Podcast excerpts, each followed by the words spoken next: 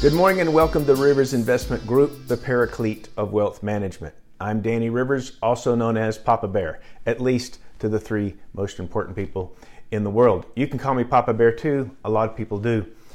Like you, uh, I've been watching the news uh, about Russia, Ukraine, and from a geopolitical point of view, I feel unqualified to comment other than to say just how sad it makes me. I feel for the people of Ukraine. I'm sick and tired of war. Its glory is all moonshine.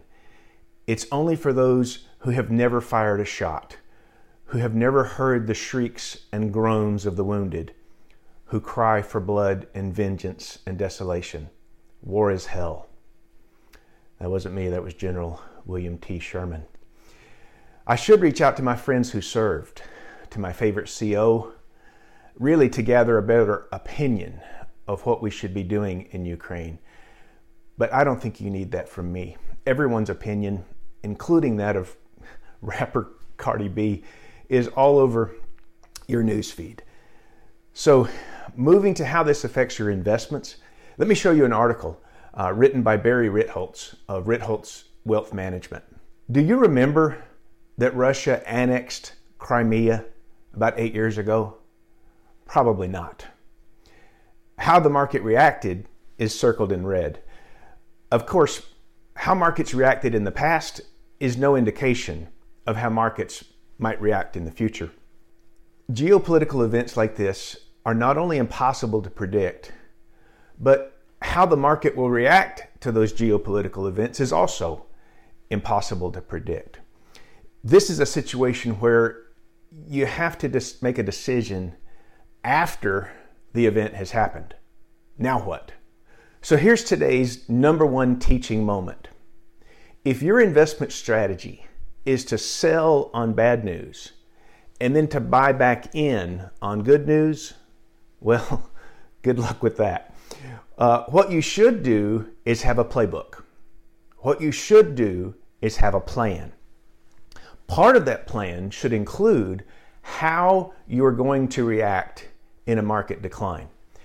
And again, if your plan is to sell when it goes down, well, again, good luck with that. Part of your plan should include knowing how much downside risk you can tolerate.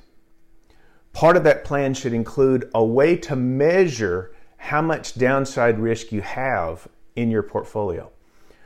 Part of that plan should include having the right amount of money for you exposed to risk assets and having a certain degree of assets that have less risk. If you are a client of ours, you know that we do that for you. As a side note, and this is our second teaching moment, you absolutely can reevaluate how much you want exposed to risk, but the time to do that is not when prices are low. If you're not a client of ours, then I would welcome the opportunity to show you our risk assessment technology. Let's start a conversation. Remember to send your questions to Ask Papa Bear at riversig.com and remember to subscribe to our YouTube channel or just send us your email and we'll let you know when we post our next video.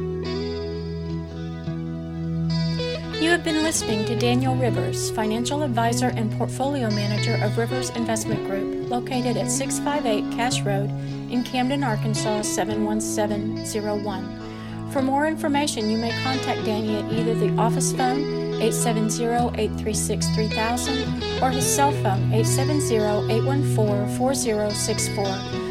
Company website is www.riversig.com that's www.riversig.com. All information herein has been prepared solely for information purposes, and it is not an offer to buy or sell, or a solicitation of an offer to buy or sell any security or instrument, or to participate in any particular trading strategy. Advisory services offered through F3 Logic LLC, a registered investment advisor. Securities offered through Independent Financial Group LLC, IFG, a registered broker dealer. Member FINRA SIPC, Rivers Investment Group, IFG, and F3 Logic are unaffiliated entities.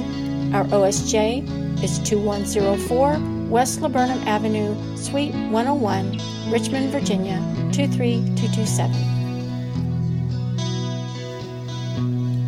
The market indexes discussed are unmanaged and generally considered representative of their respective markets.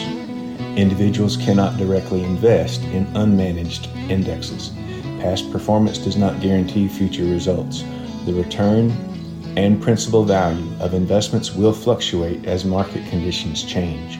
When sold, investments may be worth more or less than their original cost.